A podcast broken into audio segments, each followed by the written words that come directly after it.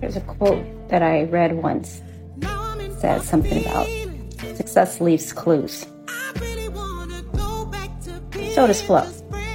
Just like life has a series of seasons and patterns and growth cycles even.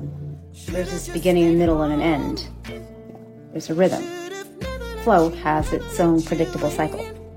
And I think there's a little bit of a misconception about flow, that you're either in the zone or you're not. You're either on a roll or you're not. And that's just not quite true. Like I said, there's a cycle. There's a rhythm. You just have to go with the flow. Shortcast Club.